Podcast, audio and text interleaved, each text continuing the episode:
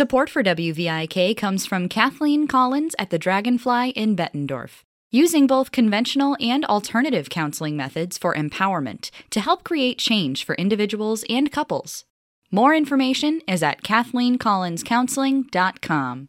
Support for the Great Quad Cities Listen on WVIK comes from the Joyce and Tony Singh Family Foundation. If you're from the Quad Cities, chances are you've been to Lagomarcino's chocolate shop and restaurant, a fixture of downtown Moline for over a century. Lagomarcino's is more than a long standing local attraction, however. It's also an American story of immigration, tradition, and family.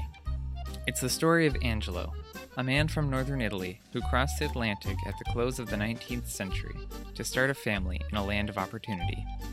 Earlier this year, Mary Beth and Tom Lagomarcino sat down with us in the Moline Public Library for the Great Quad Cities Listen to tell their grandfather's story.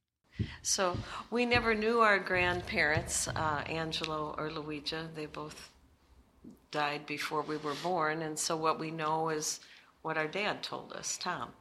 And uh, so, t- Tom, do you remember when Angelo left Italy? Well, when he came over in 1894, he, he came to Ellis Island and um, he worked as a common laborer in New York City. And he also, besides doing that, he would clean boarding houses at night to get as much money as he could so that he could go back to Italy. And he went back to Italy in 1902 and married his sweetheart, Luigia. And they came back to the United States. And uh, Angelo's first job is he bought himself a, a wagon and a horse. And he filled that wagon full of fruits and vegetables, and he would go down up and down neighborhood streets selling fruits and vegetables. And then he decided, I've had enough of this, I want to open up my own store. So our Uncle Charlie and Aunt Mary were born in Burlington. And our grandfather then left Burlington and he kind of followed the Mississippi and he came over to Moline and uh, he decided to settle there. 1908. 1908. Dad was born 1915. So now it's 1921, and Angelo has just bought the Rank Shoe Store in downtown Moline. He sets to work remodeling the shoe store into a soda fountain and restaurant that he calls Lagomarcino's. The store is almost ready to open when he makes a decision that lands the restaurant its famous hot fudge recipe. There was a traveling salesman who told my grandfather, We've got this recipe for you for hot fudge, you've got ice cream, this would be perfect. He paid $25 for that recipe. Which in today's dollars over $600. Our grandmother, Luigia, was most upset because that was a lot of money, and they really didn't have a lot of money. You know, they were just getting ready to open the new store. But so, but it is the best hundred or twenty-five dollars he ever spent.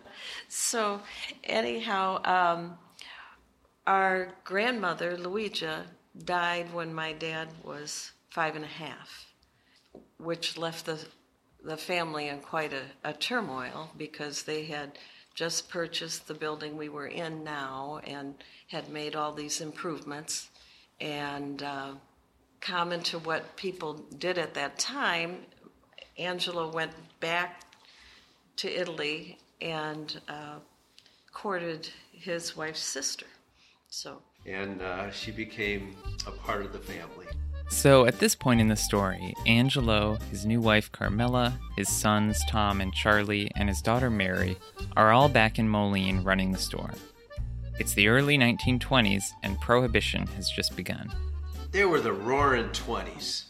And when you think about prohibition, if you didn't take your date to the speakeasy, you took him to the soda fountain. So the store was open from 7 o'clock in the morning to 1 o'clock the next morning. But people would bring in their dates afterwards, and there'd always be a lull, and then my grandfather would bang on the pipes. Of course, they lived above the store. yeah. So if you heard the bang on the pipes, that'd mean the whole family would have to come down and help out. But um, it was such a fun time. And people used to, um, well, it's prohibition. They'd make their homemade hooch and they'd bring it into the store, the current downtown Moline store, and they would spike their cherry cokes and their With green rivers. Yep. In fact, you would even see on the menu, would you please refrain from adding alcohol to your fountain drinks? And Dad would say that, oh boy, did Angelo get upset when that happened. Yeah, because they could get, You would be closed down. But he was no saint during Prohibition either. Either, no. So what he would do is in October when the Zinfandel grapes were ripe, there would be late night deliveries of ripe Zinfandel grapes to the basement of the Moline store. And that's where Graham, uh, that's where Angelo would make his homemade wine. You can't tell an Italian. They can't have yeah, their wine. yeah, you know that's like you know that's that's the water of life right there. So now it's 1929, and the roaring 20s have given way to the Great Depression. You understand, first of all, you have Angelo coming to the United States, not speaking the language, starting his own business, raising a family. His then wife you dies. then you have his wife dies. But then you've got the great you have the Great Depression. Then you're talking about survival. And dad was just you know, he was a, a boy at that time and um, he would ask he would ask Angelo, he says, Well, Dad, how are we doing? And Angelo would say, shake his head, Well, we're still open and we still have food on the table. But um, that, that says a lot about the business person uh, that Angelo was to keep that ship afloat and get through that depression, that's for sure. As Quad citizens know, Lagomarcinos survived the Depression and has thrived since then. As third generation Lagomarcinos store owners, Mary Beth and Tom have spent some time reflecting on what their grandparents, Angelo and Carmela, would think of their success now. I, I always feel that we got to know our grandfather through the spirit of the store. And really, we have walked in his shoes.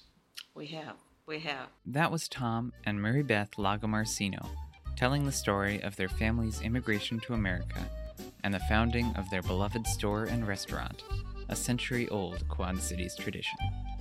You can learn more about the history of Lagomarcinos at lagomarcinos.com or by visiting their store in Moline or the village of East Davenport. To share your story as part of the Great Quad Cities Listen, sign up for a time to record at greatqclisten.org. This project is made possible thanks to the Joyce and Tony Singh Family Foundation.